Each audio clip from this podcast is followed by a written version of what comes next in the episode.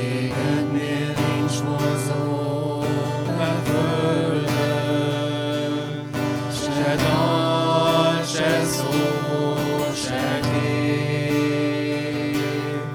Mi is nem találnék nálad szebbet, már merre is indulnék, benned van a szeretet fénye, csak te vagy az egyetlen út, benned megtalálok minden választ, nagy király és győztes úr, most csak nézlek és csodállak, és tiszta szívből áldnak, minden tisztelet csak hozzád száll, imádlak, Hő Atyám.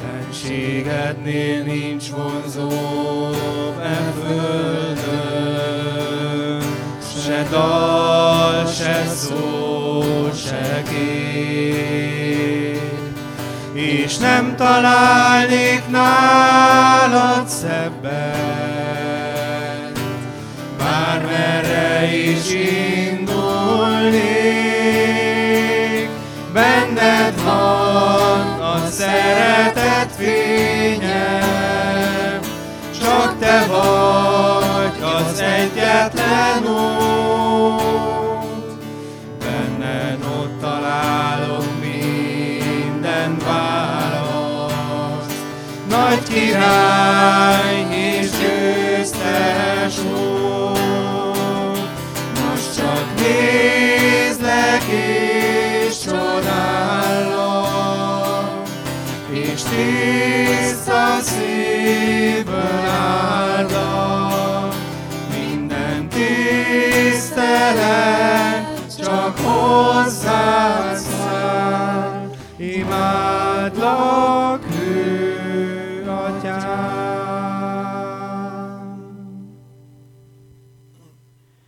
Eszembe jutott egy négysoros Áprily Lajostól. Menedék. S mikor völgyünkre tört az áradat, s már hegy se volt, mely mentőcsúccsal incsen, egyetlen kőszikla megmaradt, egyetlen tornyos sziklaszál, az Isten. Áprily Lajos, kedvenc költőm. Tőle még egy négy sorost és majd egy verset kívánok még felolvasni. A délelőtt istentiszteleten fény, sötétség párhuzama, illetve igen különbsége elhangzott. A költő a szavaival különös módon beszél itt a sötétségről. Sötétben. Maradjunk így, gyertyát se végy elő, legyen sötétség, lelkem így pihen. Olyan rejtő és olyan ölelő,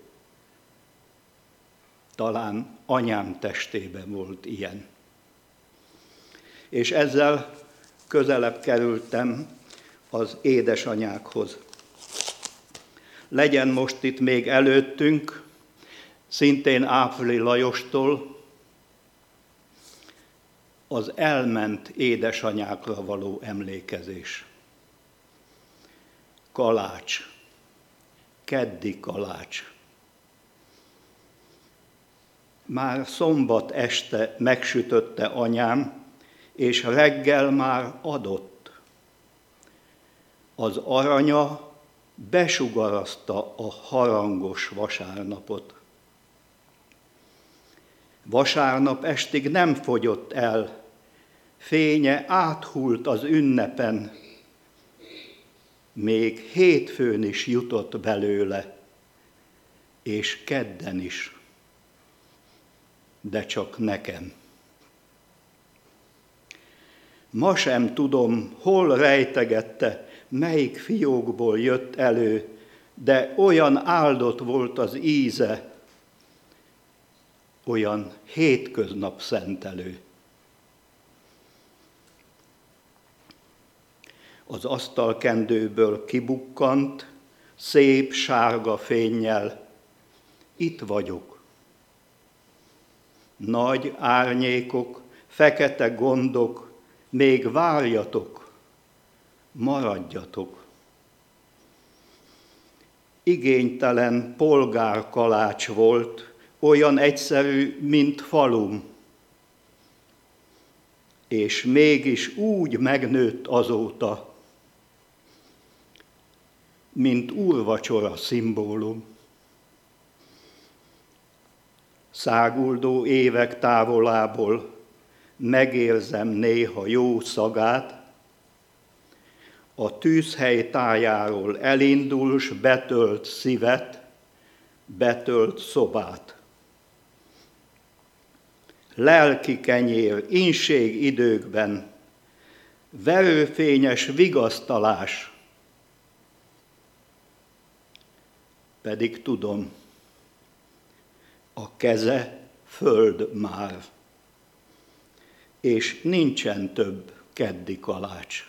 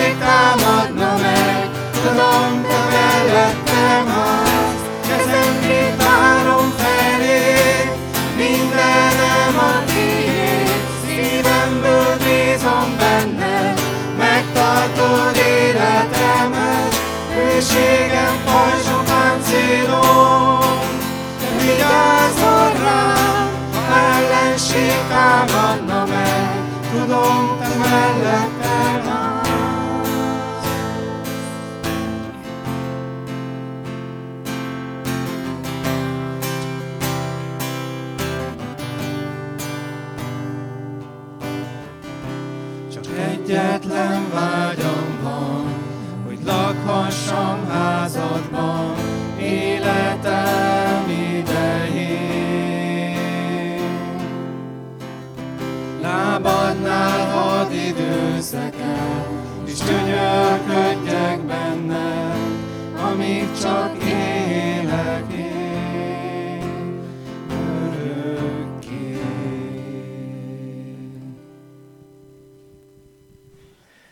Köszönjük szépen. Testvérek, és akkor a huszonhetedik Zsoltárt keressük ki a Bibliából, és majd meg fogjuk látni, hogy majdnem szó szerint, amit énekeltünk, ugyanaz fog visszaköszönni ebben a Zsoltárban. Tehát a huszonhetedik Zsoltárt a gyülekezet fennállva hallgassa, ahogy az Isten igéje szól hozzánk. Dávidé, világosságom és segítségem az Úr, kitől félnék? Életemnek ereje az Úr, kitől rettegnék? Ha rám támadnak is a gonoszok, szorongató ellenségeim, hogy marcangoljanak engem, majd megbotlanak és elesnek. Ha egy egész tábor jön is ellenem, nem fél a szívem. Ha táború, háború tör is rám, én akkor is bizakodom. Egy dolgot kérek az Úrtól, azért esedezem, hogy az Úr házában lakhassam egész életemben. Láthassam, milyen jóságos az Úr, és gyönyörködhessem templomában. Megóv engem sátrában a veszedelem napján, elrejt sátra mélyén, magas kősziklára helyez engem. Így hát fölemelt fővel állok ellenségeim között, ezért örvendezve mutatok be áldozatot az Úr sátrában, és éneket zengek az Úrnak. Halld meg, Uram, hívó hangomat, könyörülj rajtam, hallgass meg. Ha ezt mondod, járuljatok színem elé, szívem így válaszol, színed elé járulok, Uram. Ne rejtsd el előlem orcájdat, ne utasíts el haragosan szolgádat. Te vagy az én segítségem, ne vess el, ne hagyj el, szabadító Istenem. Ha apám, anyám elhagyna is, az Úr magához fogad engem. Uram, taníts meg utadra, vezess a helyes ösvényen, mert ellenségeim vannak. Ne dobj oda ellenségeim indulatának, mert hamis tanúk támadnak rám, bosszút lihegnek, de én hiszem, hogy még meglátom az Úr jóságát az élők földjén. Reménykedj az Úrban, légy erős és bátorszívű, reménykedj az Úrban. Imádkozzunk. Istenünk, köszönjük neked, hogy oda menekülhetünk te hozzád, a te sátradba. Köszönjük neked, hogy most is arra hívsz bennünket, hogy menjünk a te jelenlétedbe. És ugyan megérkeztünk fizikailag erre a helyre, de talán lélekben nem vagyunk még jelen. Még annyi minden terheli a mi szívünket, gondolatainkat, érzelmeinket. De szeretnénk megérkezni te hozzád, oda beülni a te sátradba, egyszerűen csak szemlélni téged, és engedni, hogy a te békességed, a te nyugalmad betöltse a mi szívünket. Erre vágyunk most is, Istenünk. Amen. Foglaljon helyet a gyülekezet. Nem olyan régen ugye végig tanulmányoztuk szerdánként a Zsoltárok könyvét, ugye nem az összes százötven Zsoltárt néztük meg, de nagyon sokat megnéztünk közülük, és számomra új, újból az a felismerés lett ennek, ezeknek a Zsoltároknak a tanulmányozásában, hogy mennyire őszintén beszélnek a zsoltárosok az ő gondolataikról, érzelmeikről, harcaikról, mennyire kitárulkoznak Isten előtt ezekben az imádságokban. És úgy arra gondoltam, miközben ezeket a zsoltárokat olvastam, tanulmányoztuk, hogy mi mennyire merünk Isten előtt így megnyílni. Hogy mennyire tudunk kitárulkozni az imádságainkban Isten előtt, vagy mennyire ö, ragadunk meg valahol az imai életünkben is ott, hogy vannak betanult sablonjaink, szépen megtanult szavak, ö, már-már szinte közhelyszerű dolgok, amiket úgy elmondunk, de kevésbé nyitjuk meg igazán magunkat, a mi szívünket az Isten előtt. A másik dolog az, hogy azt is kezdem érteni, hogy mennyire fontos a Biblia alapján, hogy, hogy helyesen ismerjük-e önmagunkat, hogy helyes önismeretre jussunk, hogy kik is vagyunk mi valójában, milyennek lát bennünket az Isten. Azt tudjuk, hogy mi milyennek látjuk magunkat, meg hogy milyennek látnak mások bennünket, de milyennek lát minket az Isten. És honnan sejtheti, vagy tudhatja meg az ember, hogy mi, mi is lakozik a szívben, arra jöttem rá, hogy leginkább akkor értem meg önmagamat, amikor, amikor megnyílok mások előtt, vagy másik ember előtt, legfőképpen az Isten előtt, és amennyit kimerek mondani magamról, az én belső világomról, annyit ismerek meg saját magamról. Ilyen értelemben nagyon sokat segítenek a zsoltárok nekünk az önismeretbe, hogy, hogy felfedezzük magunkba is azokat az érzéseket, akár gondolatokat, amiket lehet, hogy néha elfojtanánk, mert nekünk is vannak harcaink, vagy kétségeink, vagy félelmeink, de ugye mivel jó hívő emberek vagyunk, ezért ezeket nem igazán mondjuk el, meg nekünk nincs is, mi mindig nagyon jól vagyunk. Tegnap is megkérdeztem az egyik lelkipásztor testvéremet, ugye így általában, hogy ez az első kérdés, hogy vagy? Hát, hogy rögtön mondta, hogy jól vagyok, de rögtön hozzátette, hogy azért, hogyha lehet, hogy elmondanám, mi van velem, akkor már nem érdekelne. És mondtam, hogy hát azért érdekel, hogy tényleg nem csak azért kérdeztem meg, hogy hogy vagy, mert hogy az udvariasságból, hanem tényleg kíváncsi, hogy mi van veled. És akkor elmondta azt, hogy egyszer az egyik gyülekezetben is feltették neki az idős néni egy kérdés, hogy hogy van lelkipásztor testvér, és akkor azt mondta, nem jól. És erre az idős néni az, mi az, hogy nem jó? Hát egy lelkipásztor mindig jól van. Tehát ez nem lehet rosszul egy lelkipásztor. És lehet, hogy néha mi is így vagyunk vele, megkérdezik tőlünk, hogy vagyunk. Az első válaszunk rögtön az, hogy jól vagyok, nem? Tehát mindig ezt mondjuk, még akkor is, ha nem vagyunk jól, mert mit szólnának? Lehet, hogy nem is kíváncsi igazából a másik, hogy hogy, hogy vagyok. Merünk-e önmagunkról beszélni? Merjük-e kitárni a mi szívünket? Merünk-e igazán azok lenni a kapcsolatainkban, akik vagyunk? Vagy mennyire játsszuk meg magunkat, és közben egészen más dolgok vannak bennünk. És azt gondolom, hogy a zsoltárok nagyon segítenek abban, és ez a huszonhetes zsoltár is egy nagyon őszinte zsoltár, hogy, hogy növekedjünk az őszinteségben. Azt gondolom, hogy ez minden emberi kapcsolatnak is az alapja, hogy mennyire merjük kitárni magunkat a másik ember előtt, de ugyanúgy az Istennel való kapcsolatunkban is. Ahogy egyre jobban megnyílok az Isten előtt, egyre inkább megnyitom előtte a szívemet, a gondolataimat, az érzéseimet, annál közelebb érzem magamat az Istenhez, és annál közelebb kerülök az Istenhez. Ez is, ezért is jó lenne ebből a mai zsoltárból tanulni. Ez a zsoltár harcokról szól, ellenségekről szól. És lehet, hogyha úgy elsőre elolvasjuk, azt mondjuk, hogy hát nekünk annyira nincsenek ellenségeink, aztán majd meg fogjuk látni, hogy mégiscsak vannak ellenségek az életben, amik ellen harcolunk. Én amikor Dávid életét így végignéztem, akkor azt láttam, hogy Dávid tulajdonképpen végig harcolta az egész életét. Alig volt olyan időszak az ő élete során, hetven évig élt, amíg, amikor nem kellett harcolnia. Általában emberekkel harcolt. tizenhárom éven keresztül Saullal harcolt, aki üldözte és az életére tört. Aztán későbbiekben fiával harcolt, Absolonnal, aztán családjának más tagjaival is kellett harcot vívnia. Folyamatosan harcolt a filiszteusokkal, és a legismertebb harca, amikor legyőzi Góliátot, a hatalmas óriást. De nem csak ellenségekkel vagy emberekkel kellett harcolnia, hanem nagyon gyakran önmagával harcolt Dávid. És ezeket a harcokat is leginkább a zsoltárokból ismerjük, de a Sámuel könyvében is látjuk azokat a belső küzdelmeket, akár a bűnbeesését, a bűnből való helyreállását, amilyen harcokat ő önmagával, vagy éppen a múltjával vív. És azt gondolom, hogy ebben, ezekben a harcokban láthatjuk saját magunkat is, mert nem tudom, hogy ki az ebben a teremben, aki azt mondja, hogy hát az, nekem nincsenek harcaim az életben. Én nekem olyan végig ilyen békességes az életem, és nekem nincsenek gondjaim, nincsenek feladatok, amik leterhelnek.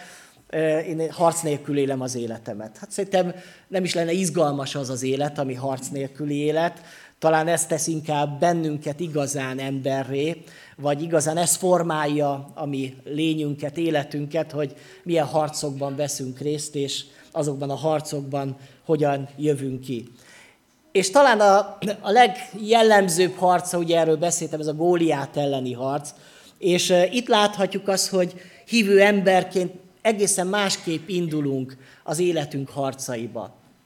Mert hogy emberileg lehet, hogy egy esélytelen, lehetetlen helyzet, amiben találja magát Dávid, egy nála sokkal hatalmasabb ellenség, ami ott van körülötte, és ami kikerülhetetlen, és ami folyamatosan gyalázza és szidalmazza, azzal az ellenséggel ő szembenéz.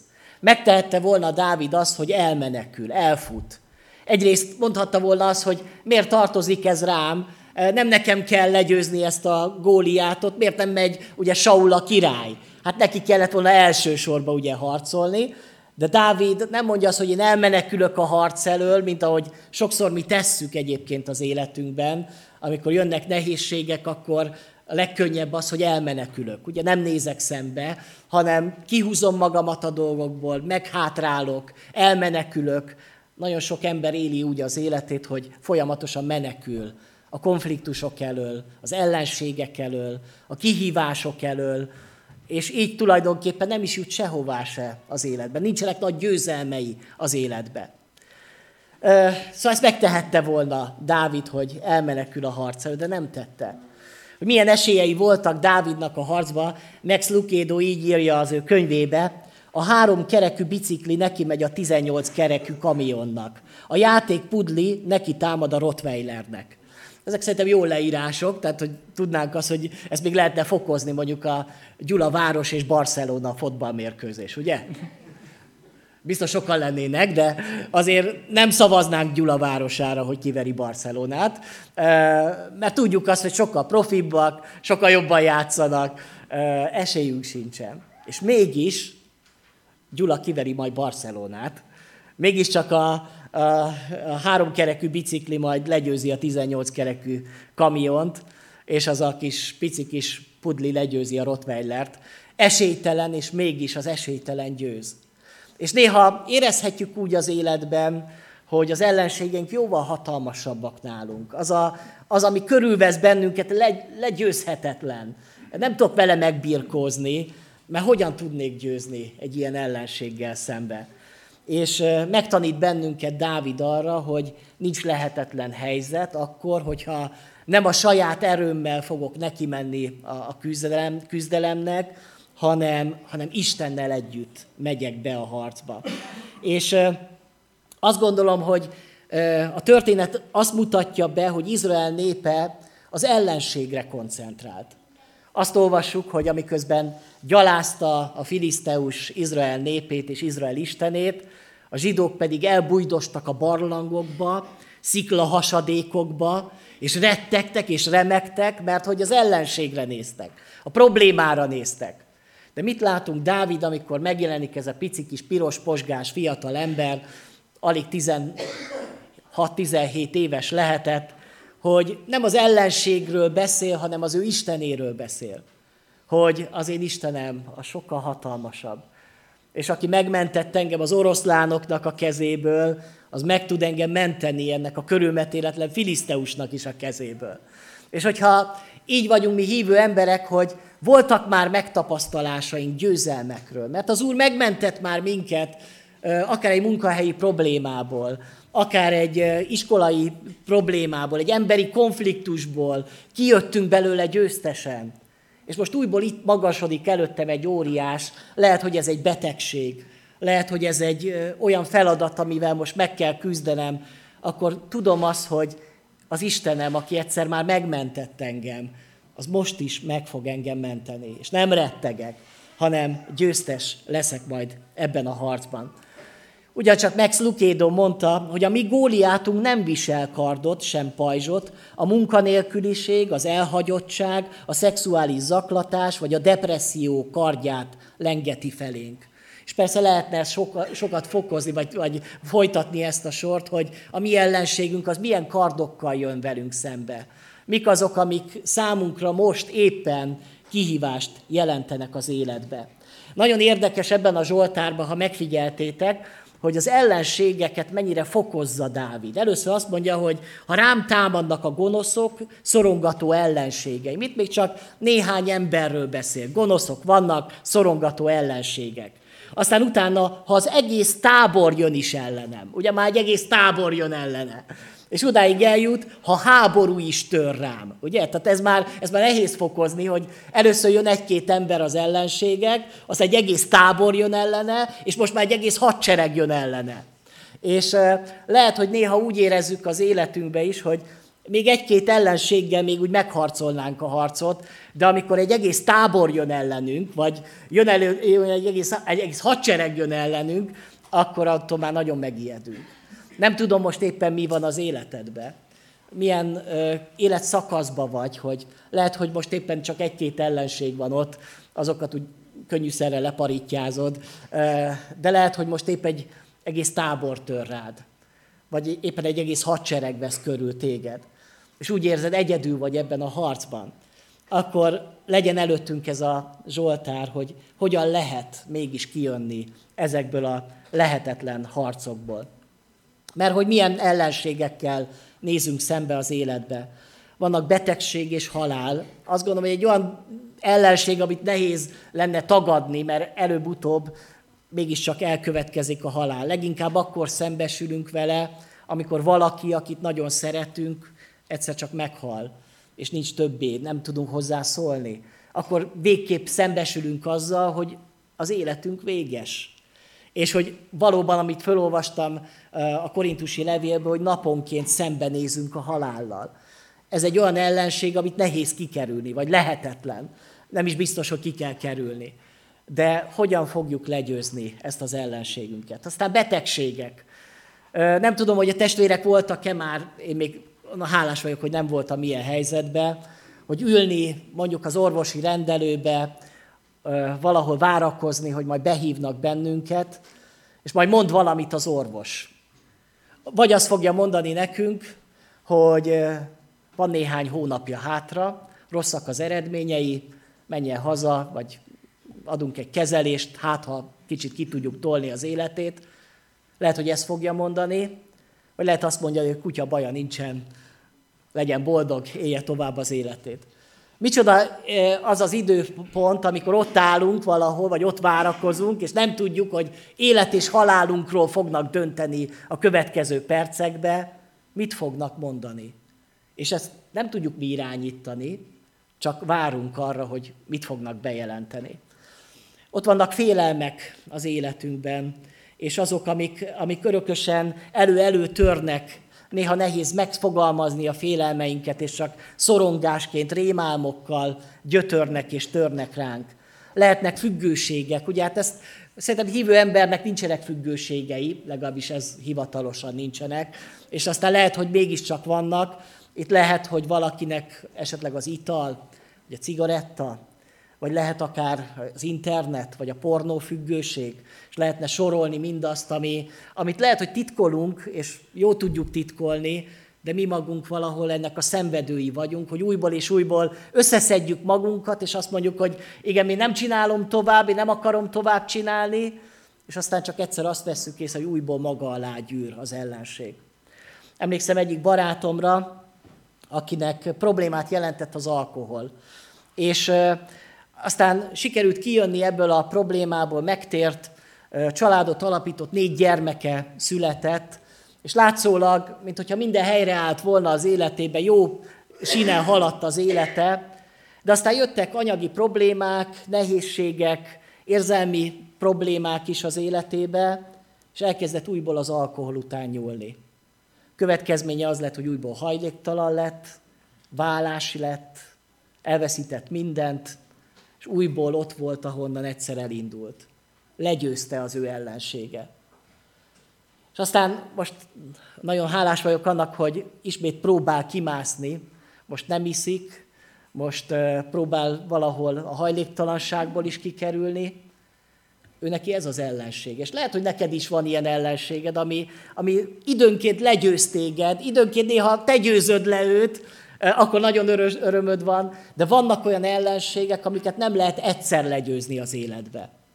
Akik folyamatosan jönnek, akik, mikor már egyszer legyőzted, akkor eltelik egy kis idő, és újból megjelennek, és újból megint előről kell kezdeni a harcot. Lehet, hogy ez a harc, ez a magányod.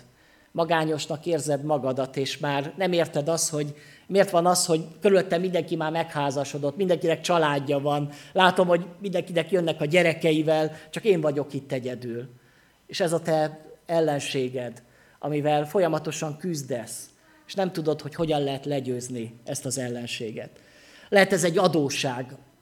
Emlékszem egy családra, egyik gyülekezetben, ahol szolgáltam, ahol volt egy család, akik fölvettek egy nagyon rossz hitelt. És aztán elkezdett bedőlni a hitelük, egyre magasabb volt a törlesztő részlet, és már kifizették a, a, azt az adósságot, amit már fölvettek, de még mindig a számlájukon sokkal több állt, hogy többet kell kifizetniük, mint amennyit fölvettek. És, tehát hiába fizettek be havonta rengeteg pénzt, az adósság meg csak növekedett. Olyan kilátástalan volt. És láttam azokat az embereket, akik egyébként hívő emberek voltak, szeretik az Urat, de amikor vasárnap ott voltak az imaházban, láttam szomorú embereket, akik nem tudtak túllátni azon, amiben benne voltak. És leterheltek, és megakadályozta őket a szolgálatban, megakadályozta őket az imádságban. Emberi roncsok lettek. Az ellenség, egy adósság teljesen leuralta és legyőzte az életüket. És lehet, hogy te is benne vagy valamiben, csak azt gondolod, hogy erről nem lehet beszélni. Mit szólnának az emberek, hogyha rájönnének, hogy én milyen démonokkal harcolok az életembe, és hogy milyen nehéz nekem vinni az életet. Próbálok valahol a felszínen maradni, hogy le ne húzzon a mélység, de néha újból és újból a víz alá merülök. Aztán lehet, a mi harcunk az egy nehéz helyzet, ugye holnap érettségi, hát egy óriás, egy Góliát, ugye? Tehát most ott áll veletek szembe a Góliát, és vigyorog rátok. És mondja azt, hogy te, azt gondolod, hogy te le fogsz érettségizni? Hát te semmit nem tudsz. Buta vagy. Hát vedd már észre, ezt mondja Góliát. Te vajon hogyan fogsz neki indulni? Elhiszed, amit a Góliát neked mond, vagy tudod azt, hogy igen, lehet, hogy egy csomó hiányosságom van, de ott van mögöttem az Isten, akivel együtt én győztes lehetek. Vagy lehet, hogy így vagy, egy állásinterjúra készülsz jövő héten, vagy bármikor, be fogsz menni, és attól rettegsz, hogy mit fognak mondani, mit fognak kérdezni, és biztos, hogy nem fognak fölvenni, nem vagyok olyan jó. Ez is lehet egy hatalmas nagy ellenség, egy türelmetlen várakozás, amiben benne vagy. Vagy lehetnek az érzelmeid azok a harcok, amiket vívsz, olyan érzelmek, mint a, a depresszió. Ez egy, sokszor feltettem azt a kérdést, hogy lehet-e hívő ember depressziós? És lehet, hogy bennünk is megfordul ez a dolog, hogy persze hívő ember nem depressziós, ilyen nincsen. És mégis emlékszem egy fiatal emberre, talán húsz éves lehetett, és olyan ö, depresszió volt az életében, hogy voltak napok, amikor ki se tudott mozdulni a szobájából. Be volt sötétítve, és neki az egy óriási harcot jelentett, hogy felöltözzön, hogy elmenjen boltba. És ő neki ezek voltak a harca, és minden nap azt harcolta, hogy, hogy kikeljek az ágyból. És az már egy, egy győzelem volt, hogyha el tudott menni akár az iskolába, vagy el tudott jönni az imaházba. És voltak drága testvérek, akik mondták neki, hogy szedd össze magad. Hát nem igaz, hogy ilyen gyenge vagy. Hát ö, egy hívő ember nem lehet ilyen, ilyen depis, de ő nem tudott, nem értették meg őt. És mindig mondta, hogy ti nem értetek engem, hogy én mi, micsoda harcokat vívok. Ö, lehet, hogy mi se értjük sokszor a másikat, hogy, hogy mekkora az az ellenség, ami, ami ott van körülötte. Mi, mi lehet, hogy ne, és hálásak lehetünk akkor, hogyha nekünk nincsenek ilyen depressziós ö, ellenségeink, akik így törnek ránk. De lehet, hogy vannak a gyülekezetben, akik ilyen harcokat vívnak. Vagy épp az elutasítottságnak a, a, az ellensége, vagy démona vesz minket körül. Azért, mert régen olyan sebeket kaptunk másoktól, amik nem nagyon forrnak be, nem nagyon gyógyulnak be. És örökösen emlékeztetnek minket arra, hogy mi történt a múltban. Sok-sok ellenség. Tegnap beszélgettünk az ifibe a szégyenről, ez is lehet egy óriási ellenség, amikor mások ránk akasztottak valamit, amit mi lehet, hogy el is hittünk. Lehet, hogy néha a szüleink, vagy a osztálytársaink, amik, akik azt mondták nekünk, hogy te alkalmatlan vagy, te képtelen vagy erre, te belőled úgyse lesz semmi, te buta vagy. És lehet, hogy mi ezt elhittük, és szégyeljük magunkat amiatt, amit mások mondtak, de ami lehet, hogy ne, sőt valószínűleg nem is igaz. Ez is lehet egy ellenség, amit le kell győzni. És azt gondolom, hogy van kiút a győzelemre. Mert hogy mi lehet a megoldás? A megoldás nem az, amikor Dávid azt mondja, hogy jön az ellenség ellenem, jön rám az egész tábor, meg a háború dúl ellenem, de vagyok elég erős, összeszedem magamat, majd szerzek ö, szövetségeseket, meg fegyvereket szerzek magamnak, és nekirontok az ellenségnek. Nem ezt mondja Dávid, mert tudja, hogy így soha nem lesz győztes. És hogyha mi is azt gondoljuk, hogy majd akkor fogjuk tudni megvívni a mi csatáinkat, hogyha lesznek erős szövetségeseink. Majd néhány olyan embert összegyűjtök magam körül, akik, akik csak bátorítanak, csak, ez is kell, fontos, de nem ez a mi reménységünk, hanem Dávid kicsit tovább látott. És azt mondja, az életem ereje az Úr. Annyira szép ez a megfogalmazás. Nem azt mondja, hogy az erőm az magamban van, hanem kiben van az én erőm? Az Úrban. Az én életem ereje az az Isten, a legnagyobb hatalom. És hogyha ő van velem, akkor jöhet ellenem az egész tábor, mert az Isten nagyobb a táborral szembe, az ellenséggel szembe, és vele én is győztes leszek. Talán ismeritek azt a viccet, amikor a hangya meg a elefánt mennek a hidon. És akkor mondja a hangya, hogy hallod, elefánt, hogy dübörgünk? Ugye? Tehát az a hangya azt gondolja, hogy ő dübörög a, a hidon, de hát ő mennyit tesz hozzá? Hát az elefánt dübörög. És mi is így vagyunk vele, hogy mi vagyunk a hangyák, az Isten meg az elefánt, aki mögöttünk dübörög. És nem mi dübörgünk, nem mi tőlünk retteg majd az ellenség, hanem az Istentől, az Úr az én erőm. Ő van mögöttem, ő, ő fogja az én kezemet, és ő, ő halad előttem. Én benne bízok. És olyan jó lenne, hogyha ezen a mai Isten tiszteleten is tudnánk meglátni a mi harcainkba, hogy, hogy én feladom ezt a harcot, mert én ezt nem tudom megvívni magamtól, meg főleg, mert mindig vesztes leszek, de egyszerűen rábízom az Istenre, hogy ő az én életem ereje.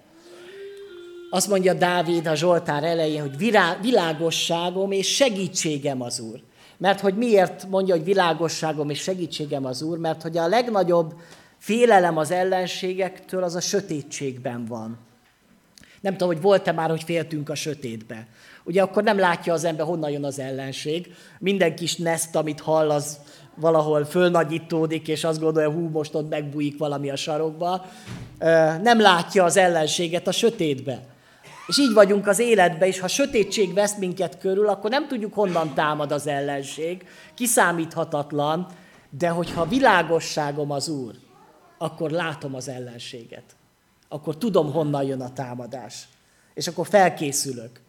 És akkor, akkor tudok én is védekezni és támadni vele szembe. Ő az én világosságom.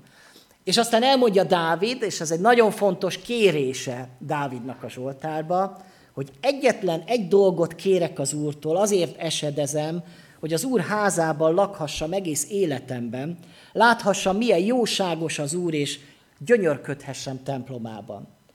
És hogyha aláhúzogatósak vagyunk a Bibliába, akkor én kérnélek benneteket, hogy ezt húzzátok alá, mert ez egy fontos igevers. És erre jó mindig vissza-vissza tekinteni az életben, hogy hová menekül Dávid az ő problémájával. Hová menekül az ellenségei elől? Az ellenségei elől oda menekül az Istenhez.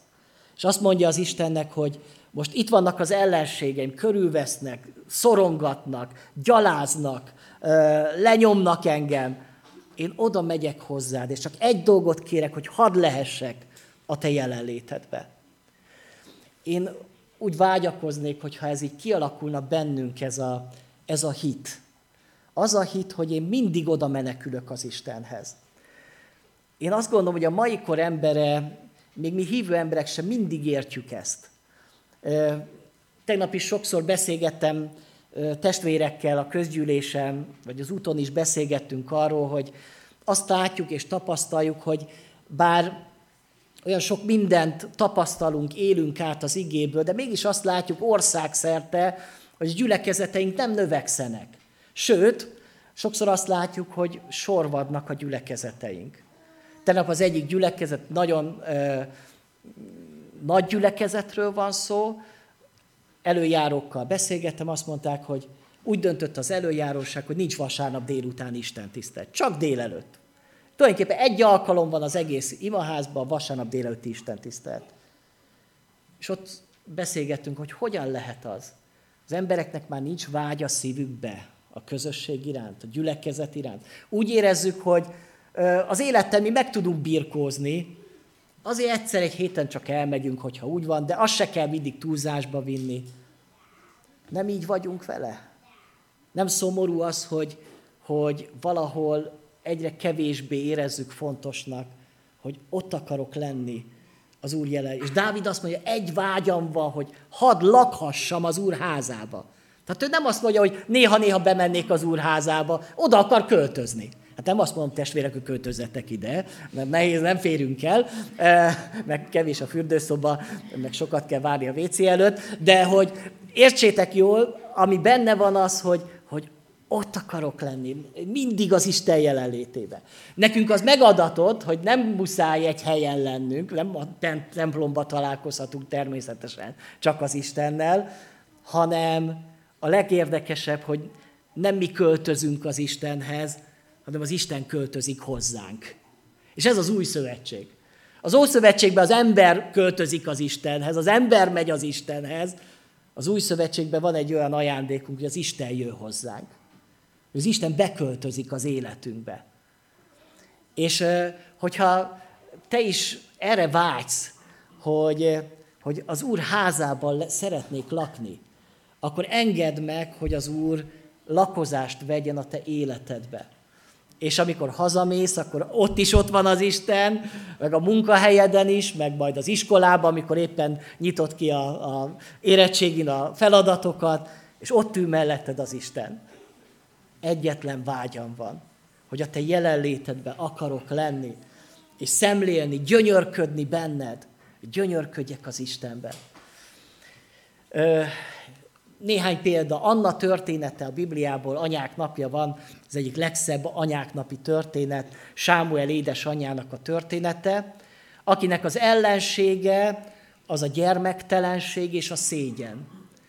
Akkoriban nagyon-nagyon szégyen volt, hogyha egy nőnek nincs gyermeke. És ráadásul úgy, hogy neki volt a férjének egy másik felesége, ami sorba szülte a gyerekeket. És hát micsoda szégyen volt, hogy ő nem tudta megadni a férjének az, hogy gyermeke legyen. Értéktelennek érezte magát, vesztesnek érezte magát, szégyenteljesnek érezte az életét. És olyannyira bánatos volt, hogy azt írja a Biblia, hogy nem evett és nem ivott semmit. Egyébként ez tipikusan a depresszió. Tehát ő eljutott a depresszióig. Ennyire mélyen volt. És mit tett Anna végső elkeseredésében? Elment az Úr házába. És ott azt olvasjuk a Bibliába, Anna így szólt Élihez, a paphoz: nem uram, bánatos lelkű asszony vagyok, nem ittam bort vagy részegítő italt, hanem, az, hanem a lelkemet öntöttem ki az Úr előtt. Elmegy a templomba, és kiönti a lelkét, a keserűségét az Isten előtt. És Dávid meg azt hiszi, hogy részeg. Vagy nem Dávid, Éli azt hiszi, hogy részeg. Tehát milyen döbbenetes. Még a főpap se értette meg őt. Milyen, milyen rossz lelki gondozó volt. De az Isten értette. Az Isten értette. És lehet, hogy az emberek nem értik meg a te fájdalmadat, keserűségedet, harcodat. De hidd el, hogy az Isten pontosan tudja. És hogyha te odamész az Istenhez, és kiöntöd előtte a szívedet, akkor őt érdekelni fogja. Sőt, nála ott a megoldás. Mert hogy Anna, amikor kijönti a szívét, utána fölkel, és nem volt bánatos többé az arca, hazament és evett, és ráadásul ott van a Bibliában, és babát várt, megszülte Sámuelt. És nem azért lett vidám, mert hogy közbe teherbe esett, hanem azért lett már vidám, mert kiöntötte a szívét az Isten előtt. Értitek? Egy vágyam van, hogy hadd lakjam az Úr házába, és öntsem ki előtte a szívemet. Dávid, másik története Dávidnak, másod, Sámuel második könyvében ezt olvasunk Dávidról. Szövetség ládáját elviszik Kirját Jeárimból egészen Jeruzsálemig. Építenek neki egy sátrat, de Dávidnak ott a szívébe, hogy nem elég, hogy sátrat építünk, majd templomot fogunk építeni. És akkor az Isten azt mondta Dávidnak, hogy te nem építesz nekem templomot, majd a fiad fog építeni templomot, most maradjon ez a sátor, elégedj meg ezzel. És azt mondjuk, azt olvasjuk a Bibliába Dávidról, hogy ekkor bement Dávid király az Úr színe elé, leült, és ezt mondta, ki vagyok én, Uram, ó Uram, és mi az én házam népe, hogy eljuttattál engem idáig. És amit aláhúznék ebből a mondatból, az az, hogy bemegy a Dávid király az Úr színe elé, és leül. Ugye, tehát ért, ért, értitek ezt a, ezt a gondolatot? Az, hogy leül, azt jelenti, hogy most időt tölt ott. Tehát most nem azt nézi, hogy hú, hát mennyi ideig kell még itt maradnom, meg hogy milyen sokáig tart. Leülök és időt töltök. Most csak itt vagyok, megérkeztem, beülök a sátorba. Ö, nem tudom, hogy van-e bennetek, vagy fogalmazódott meg, meg, meg ilyen vágy a szívedbe, hogy úgy szeretnék beülni az Úr sátrába. Csak beülni, csak beszélgetni, csak hallgatni őt, csak szemlélni őt, gyönyörködni benne. Ez az, amiből erő fakad. Az, hogy az ember belép az ő jelenlétébe, az Úr színe elé, és leül. Persze az Úr előtt hogyan... Hát ez, ez, ez azt jelenti, hogy ez megengedi neki az Isten, hogy leüljön az ő jelenlétébe. De hogy nem csak Dávid ülhet be az Isten jelenlétébe, azt mondja az Efézusi levél, amit majd tanulmányozunk ott Rekyezáton, hogy vele együtt feltámasztott, és a mennyeiek világába ültetett Krisztus Jézusért. Vagyis mit mond rólunk hívőkről az Isten? Azt mondja, hogy ha meghaltunk, akkor feltámadtunk, új életet kaptunk, és oda ültetett minket a mennyei seregeknek a világába. Tehát ott tücsörgünk mi az angyalok között. Hát kik vannak a mennybe? Hát az angyalok, a kerubok, maga az Isten a trónuson, Jézus, és azt mondja az Isten, oda ültetett titeket az Isten. Ott ülhettek. És akkor a kérdés az, hogy felismerted már, hogy jogod van beülni az Isten jelenlétébe. Jogod van bemehet, bemenni a sátorba. Ott még nincsen szentek szentje, meg ilyen, nincsen elválasztva, ott csak az Úr van. Most már nincsenek elválasztó falak, most már nincsen ö, ott, ott az, a, az, a, ö, az a szőnyeg, ami úgy elválasztaná az Isten jelenlétét a, az emberektől. Be akarok menni a mennyeiek világába, és beülni oda. És abból majd nekem fog erő fakadni az én életemre nézve. És ezért mondja Dávid a Zsoltárba, hogy ha azt mondjátok nekem, járuljatok a színem elé, a szívem így válaszol, színed elé járulok, Uram. Vagyis mit mond Dávid? Azt mondja, ha azt mondják nekem, hogy menjek az, a templomba, akkor az, akkor az lesz a válaszom, hogy megyek. Alig várom. Tegnap beszélgettünk, egy, együtt merítkeztünk be egy lelkipásztor barátommal, ismeritek, Farka Zsolti, és beszélgettünk, így kicsit nosztalgiáztunk az első időszakról, hogy amikor megtértünk, akkor hogyan vártuk a, a, az alkalmakat, például egy vasárnapot, vagy egy szerdai házi csoportot. És már kedden azt néztük, hogy hú, holnap házi csoport, hú, még ezt a napot kibírom, és megyünk a házi csoportba. És már lehet, hogy pénteken azt néztem, hogy mikor már vasárnap, már ott én akarok az első lenni. És kérdeztük egymástól, hogy még most is így vágysz az alkalomra, mint akkor. És akkor őszintén kellett mondani, hogy persze bennünk van ez, de már nem ugyanaz. Már nem ugyanúgy vágyódunk, de úgy szeretném azt, hogyha mindig ezt, ezt töltene be. Hogyha azt mondják nekem, hogy járuljatok a szívem el, színem elé, mert vasárnap van mondjuk, akkor azt mondják, megyek, Uram! És nem úgy kell kényszeríteni, hogy jaj, mi bász, föl kell kelni. Ah. Majd megnézem az interneten később. Azt is továbbugrok néhány, az éneket nem szerettem, azt továbbugrom. Prédikációm is unalmas, azt tovább lépem, az ámment majd meghallgatom. Értitek? Hát lehet így is, de hát ennek mi, mi értelme? Van ennek értelme? Szerintem annak van értelme, hogy, hogy én nem akarok mit tudom, távolról valahol szemlélni a sátrat, hogy hú, de szép sátor. Én be akarok ülni.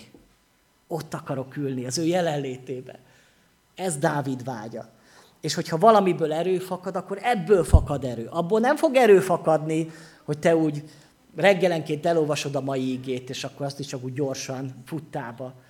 És csodálkozol azon, hogy az ellenségek mindig legyőznek, és mindig uralkodnak feletted, és nem tudsz az élet harcaival előrelépni, és mindig vesztes vagy, mert nincs erő. Mert azt mondja Dávid, az én erőm az Úr. És hogyan lesz az Úr az én életemben? Hogyha ott vagyok, ha vele vagyok, ha engedem, hogy átjárjon, és az ő oltalmába vagyok. Mert hogy ennél, ennél nagyobb oltalom nincs, mint az Úr sátrába. Oda nem törhet be az ellenség. Oda, oda a Sátánnak nincs bejárása az Isten jelenlétébe. Ott nem tud engem megtámadni. Ott biztonságban vagyok.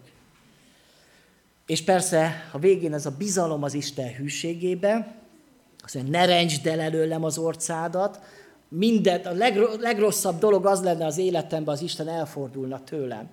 De amíg az Isten, Isten arcát látom magam előtt, amikor látom magam előtt magát az Istent, addig tudom, hogy nincs baj. Amikor őt eltévesztem, akkor már baj van. És azt mondja, ki mondja ezt az igazságot, ha apám, anyám elhagyna engem, ami ugye nagyon kicsi a valószínűsége, ugye édesanyákért imádkoztunk, és sokan hálaadással imádkoztatok anyukátokért, nem hagyott el minket anyukánk. De azt mondja, ha el is hagyna minket az édesanyánk, az Isten akkor se hagy el minket. De az Isten hűsége még az anyai hűségnél is erősebb. És ez a, ebben van a mi bizalmunk, hogy az Isten nem fog minket otthagyni a csatatéren, nem fog minket magunkra hagyni az ellenségeinkkel, hanem számíthatunk rá. Ezért mondja, hogy reménykedj az Úrban. Befejezem, szeretném úgy a kérdést úgy föltenni magunknak, hogy milyen harcaid vannak most az életben. Mi az az ellenség, amivel most úgy szembeállsz? Hol van a te Góliátod? Ö, hogyan gondolsz erre a küzdelemre? Elmenekülsz előle, meghátrálsz, vagy bátran szembenézel, és azt mondod, ha az Úr velem, akkor kicsoda ellenem. És legyőzöm az én Góliátom, és győztes vagyok én. Hát ezt kívánom magamnak és mindannyiunknak, és azt, hogy, hogy egyre jobban felgerjedjen a vágy az Isten jelenléte után az életünkben. Amen.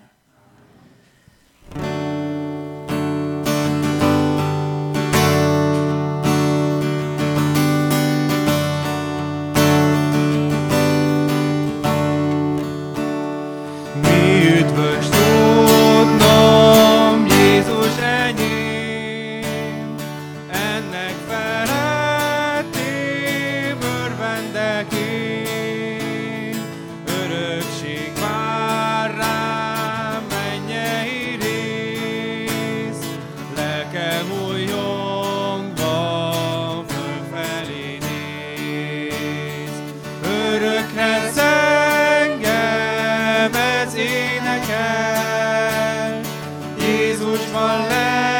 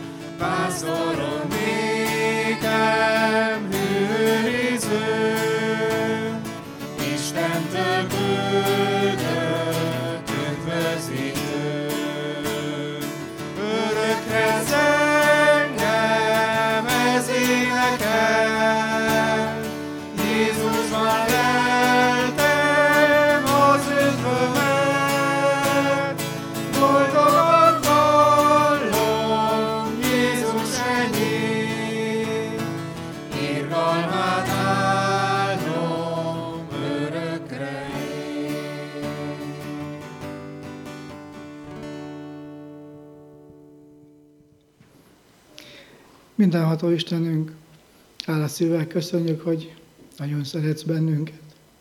Állás szívvel köszönjük, hogy most is a jelenlétedben lehetünk.